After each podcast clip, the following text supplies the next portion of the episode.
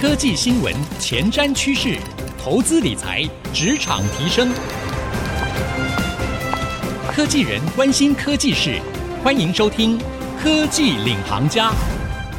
听众朋友您好，欢迎收听 IC 之音主客广播 FM 九七点五科技领航家，我是节目主持人朱楚文。科技领航家节目陪科技人聊科技事，每一集呢，我们都跟您聊最夯的现在科技产业的热门话题，或是一些重要的科技趋势，让你能够快速的掌握现在整个产业的氛围，哦有前瞻的眼光。那谈到最近呢，产业的一个消息，或是我们说整个科技财经圈的一个很重要的一个事件，应该就是。川普这个纾困案，哎，真的这个撒钱撒出来了哈，哎，没想到这个撒钱撒出来了，哎，真的带动了这股市呢，又继续的万马奔腾。但是也有很多的专家开始聊说，哎，这是不是一个泡沫啊？除了这样的一个事件之外呢，我们看到这些钱好像也陆陆续续流到了别的地方，特别是比特币市场，在去年二零二零年呢，它的涨幅已经超过了两倍。而这样的一枚比特币，甚至在二零二一年一度突破了四万美元的新高。但是随着空袭警报的来袭，这个美元走强又大跌哦，两天暴跌二十五个 percent，甚至被末日博士称为是人类史上最具投机性的伪资产。那到底这样的一个市场是什么样一回事？为什么比特币它会这么大幅的上涨？背后有什么样的原因呢？巴菲特说，比特币就是老鼠药，诶，是真的吗？可是我们看到 PayPal 却是在买比特币哦，那到底是怎么一回事？今天呢，我们就为您邀请圈内的人士来跟我们一起好好聊这样的一个新科技，而且新市场，以及呢，我们聊后疫情时代的这些新的数位转型。这一位呢，币圈的科技人士呢，就是我们 Leadbase 的创办人兼执行长李嘉宪执行长，欢迎嘉宪。楚文好，各位听众朋友，大家好。好，为什么我们今天找嘉宪来哈？因为呢，Leadbase 呢，在二零二零年的时候，被外媒评选为是亚太区十大区块链顾问公司哦，恭喜嘉贤，嗯，谢谢谢谢。所以呢，嗯，我们知道其实比特币后面跟区块链也是很有关系的嘛，嗯，对不对？所以，我们今天就来交流一下，特别也聊一下最近这个啊，我们说比特币疯涨的现象，嗯。我觉得其实有好几个面向来看这件事情，最近。呃，开始有好几波的涨幅，就是当然跟 PayPal 直接在市场宣布嘛，他们开放透过比特币作为交易的一个方法。然后还有美国的几间上市公司也公开的宣布，他们会把多少比例去投入到所谓的比特币做避险的这个动作。好，那这其实都是。带动比特币涨幅的一个蛮重要的，所以真的市场上很多人把比特币当做避险的工具，对不对？呃，目前其实看起来有这个趋势往这边走，那包含一些华尔街的一些机构，或者是一些家族办公室等等的，他们都提拨了一小部分的比例，开始去投入到所谓的比特币。里面、嗯、其实整体来讲，我觉得比特币，如果你去看它的那整个前阵子的市值，它跟全球的不管是股票或者债券来说，其实它很小的比例啦，真的不算很大。只是大家很关注，就会觉得说啊，这个币价又到多高了？因为它涨幅真的太惊人了啊！你就一觉醒来就变富翁，然后再睡一觉又变成平民，很诡异。是是是是这样的这种感觉。对，嗯、那但其实我们用另外一个角度来看啊，它其实占整个的这个所谓的资产的全球的比例来说，它其实很小的，所以。过往的这个涨幅，一般的机构或是一般的投资，其实还不了解这个东西是什么。嗯、那加上有很多的这种所谓的诈骗啊等等泛滥，对因为这阵子嘛，一月四号碰到了三万四、三万五，对，然后马上又回落到两万七、两万八，对，这一个涨幅是看看这样多少六七千美金的。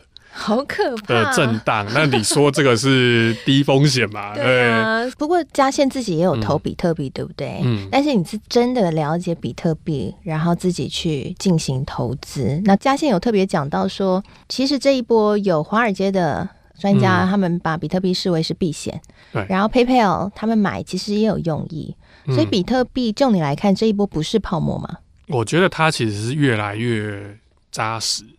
有它的用途，跟它货币的内在价值开始呈现出来了。很简单几件事，当这个世界越乱的时候，呃，你今天投黄金，黄金带得走嘛？嗯，可能带不走，又太重了是吗？太重了，或是说，哎、欸，你在某个国家你买黄金，结果这个国国家战乱了，哎、欸，那谁来认？回过头来，就是比特币或是这种所谓的呃数字资产的特性是什么？它很易于去做转换。嗯嗯，我我今天有一个手机，我有钱包，我知道一个钱包的地址，我就马上可以把我的资产转移到另外一个钱包里面去。这个是它在技术面上面的一个长处啊。那再来，可能很多人疑问说，诶，那为什么它有价值？对啊，因为其实我如果今天跟银行用网络交易的话，也是可以啊。不管哪个银行转哪个银行，也是手机就可以用了。那比特币差在哪里？是因为它第三方完全独立吗？呃，这是它的特性，嗯，因为它不隶属在任何一个国家下。嗯嗯，就是因为它的整个的资料集就存在。散布在全世界各地的矿机身上，好，那它的运算也是把一个演算法来去做验证，除非全世界网络都断了，或者是所有的矿机都关机了，不然其实基本上一定在地球的某个角落。哦，现在甚至不只是地球了，因为已经有人要把机器发到外太空了嘛。哦，真的吗？对啊，那伊隆马斯克前阵子都说。未来火星上面，他要推动的就是这种以区块链为基底的货币。听说 Elon Musk 最近也在买比特币，是真的吗？呃，其实这个是很多坊间的消息啊，但实际上他应该也是开始在做一些避险的布局。嗯，我们还是回到说他的那个技术的底层，基本上就是一个不容易被受控制跟不容易被篡改的一个账本系统。好，那这个账本系统，它就创造了大家可以相信它具有。价值储备的一个特性是对，那剩下就是说，一般我们的这个各国或是我们民众，我认不认可嘛？今天黄金拿到你面前，如果你觉得它没有价值，它就没有价值。可是你觉得我愿意拿一袋米跟你换一个黄金，那这个黄金就有价值了。比特币其实也是一样，就是当越来越多人认同它的价值的时候，它的价值其实就展现出来了。所以 PayPal 让自己的平台可以用比特币交易这件事情，是不是把比特币的价值也推升起来？是，就是认可了嘛，可以作为一个不管是货物之间交易的一种中间的一个代表的，呃，你说是虚拟币也好，或是一个呃储备也好，嗯，PayPal 的动作其实就代表这个意义。所以 PayPal 这个动作其实非常重要，对不对？嗯、对于这一波的比特币的价值上涨。也是一个关键的因素。嗯、它已经是上上一次，呃，上一次，所以这一次上涨是有跟减半有关系吗？呃，减半的那个行情也反映完了，也反映完了。对对对，现在反映的都已经不是刚才讲那些因素了。嗯，因为比特币减半是在二零二零年的五月嘛，对，最近的一次减半。嗯，好，我觉得我们需要先解释一下什么叫减半。OK，好，比特币的总量其实是固定的，这是为什么它的价值会一直往上增。当总量固定的时候，需求大于供给的时候，价格就往上升嘛，因为不会有所谓的印钞票、对 量化宽松这件事情是不会发生在比特币这件事情上。所以这一次川普大撒钱印钞票，才会这么多的专业机构开始来关注比特币，因为嗯大幅的通膨会起来，所以比特币他们认为是有抗通膨的这样的一个效应。呃，对，其实刚刚讲的为什么能抗通膨，就是因为它总量限制。对。那它易于转换，减半这件事情是什么？它总量是两千一百万枚，每个周期它有一个半衰期，以四年为一个单位，表示什么？表示说每个时间内产出的比特币数量会减半，减半，减半，减半，减半。就是原本我在这个周期里面，我可以挖，呃，比如说一个小时我可以挖一枚比特币，减半之后，我一个小时就只能挖零点五枚比特币，这是所谓的减半。减半它代表的就是可能。二零二零年的五月之前，我挖一枚比特币的成本电价，我电价是以全球的电价中价以下的成本哦。是，对。那我不讲中价以上，其实，在台湾要做矿场成本蛮高的，因为台湾的电费算贵的。哎，哦，那所以通常矿场大概都在哪边？都在比如说寒冷的地方，然后呢，自然电力很丰沛，水力发电、核电这些地方，那。所以我刚才讲的挖一枚比特币大概三四千的这个成本，是在我刚才讲的，就是这些地区减半之后的意思就是，原本挖一枚三四千，接下来挖一枚电费就是两倍。好，所以每一次减半，我的成本就会飙两倍。是，简单讲就是，简单就是这样子。哦、对，所以价格一定会上去啊。所以你可以看二零二零的曲线图，减半完之后，电费就成本上升嘛，币价就开始往上拉，一直拉到大概七千到九千美金左右在徘徊，但都没有跌超过这个价格。为什么？因为它跌超过这个价，矿工就入不敷出。对，所以矿工会干嘛？矿工会开始关机。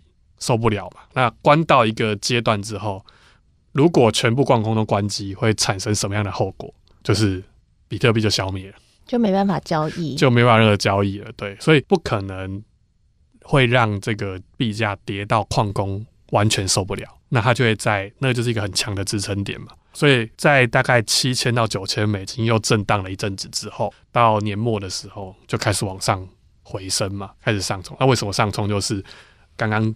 有很多的原因哦。第一个减半的效应反映了，再来是 PayPal，所以开放用比特币做支付。对，那再来就是美国的一些上市公司开始说，呃、他们把资产甚至是举债投入购买比特币。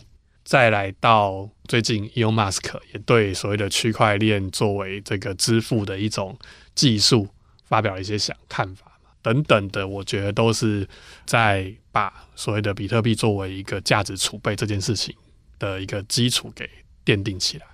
是，好，刚刚嘉宪呢跟我们分析了这一波比特币你看不懂的上涨。原来背后是有这么多的因素，包括了比特币的减半这样的一个技术性的因素，或是整个市场性的因素。诶，越来越多人支持比特币了，不管是这个很大的电商交易的平台 PayPal，他说可以用比特币来买我上面的商品了，或者是有上市的公司，他们举债要来。投入比特币的市场，避险也成为比特币的一个新的一个价值的所在。我们看到这样的一个新趋势慢慢的成型了。在二零二一年，这些趋势又会带来什么样的影响？我们现在在一个后疫情时代，我最近跟美国的朋友聊啊，他说。他们那边其实像是像 Google 啊，或是像一些大的一些科技公司，他们都在退租哎、欸，因为发现 Work from Home 真的是太方便了。嗯、而且呢，他说还有一个现象是。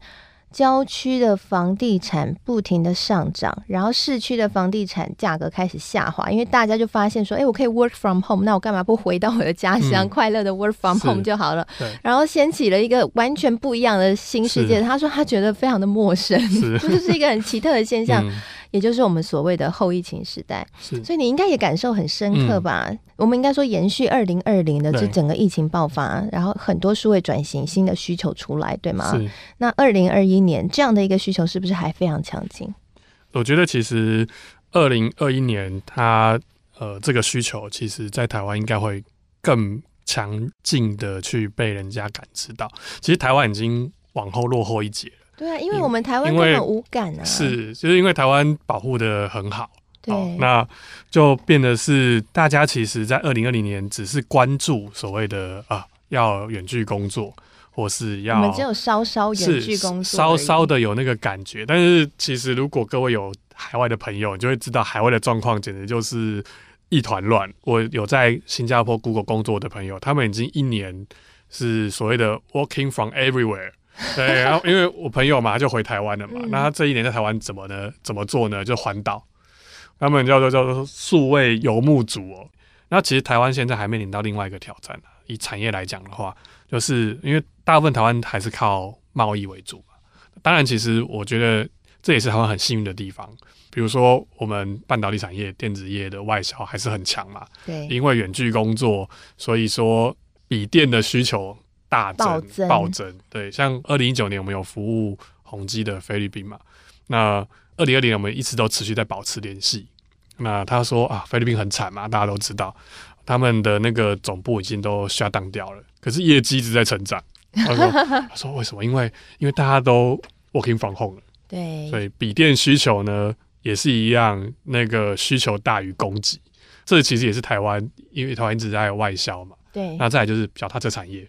对啊，我我有在脚踏车产业工作的朋友，他也是分享了一个很扯的事情。他说，现在台湾的这些供应商啊，因为他是外商，你如果加大定量，价格会增加。它就跟晶片产业一样啊，对，一直涨价。对，他会拜托你砍单，他拜托你砍单，因为不想加班了。对，你砍单，他帮你降价。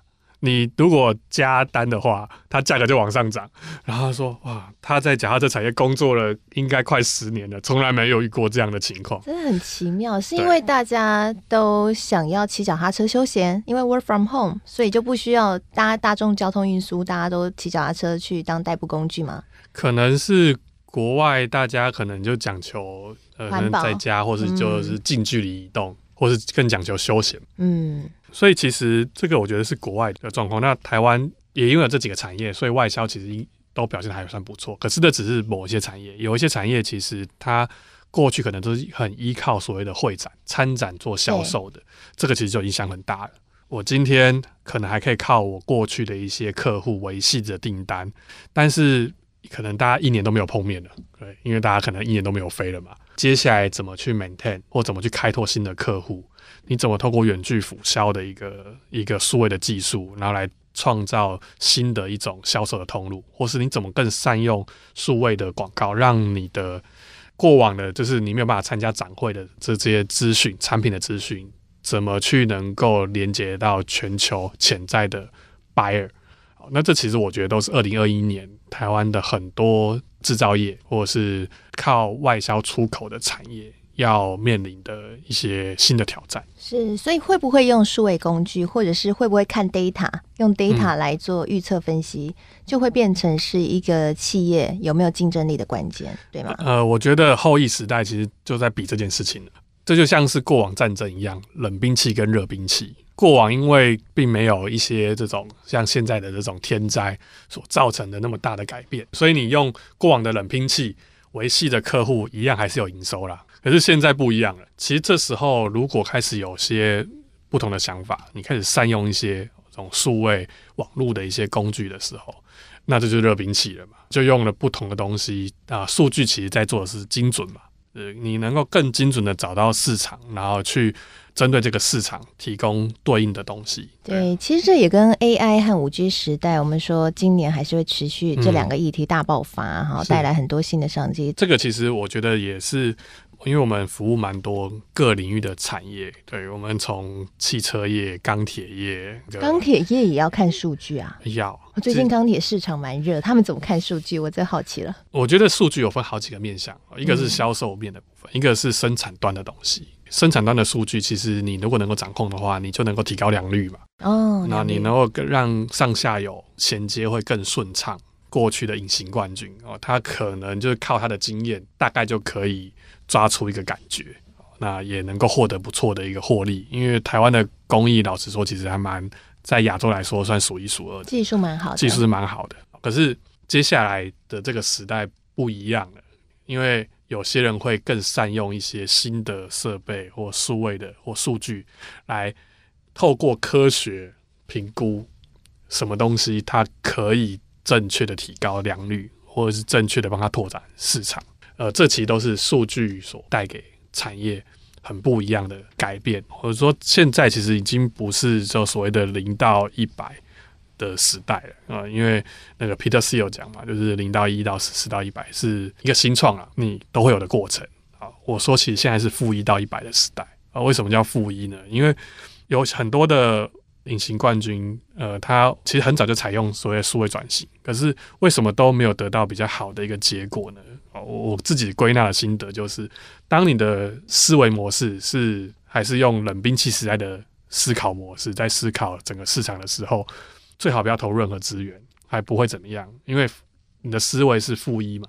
当你投入资源的时候，我们就负一，如果你乘一百的话，就是负一百，所以更惨。对，更惨，就是你投入资源越大呢，你的思维没有转换的时候，那你加速灭亡。那所以其实最重要的什么是负一先跳到一，那这中间关键就是思维。你在思考市场的思维，你就必须要转换成这个时代，尤其是疫情后的时代。到底是生产构面，或者是需求构面，市场啊，物流，它会怎么样去转换？那这些东西你要能够用另外一角度的思维，你接下来投入的资源才会是一个往正向发展，找到企业的第二曲线。好，我们谢谢佳宪哦，特别跟我们提醒了，二零二一年很重要的一大挑战是你的 mindset 有没有转换了呢？这将会影响着不管是企业的竞争力，或者是诶，对我们每一个科技上班族来说，可能也会影响着你的职涯的发展哦。如果你今天也可以提早调整你的 mindset，懂得去运用数据，对于这些数位工具，你找方法来提升自己的能力，或多听我们的节目啊，我们节目也常常跟大家聊这些新的 mindset，那么。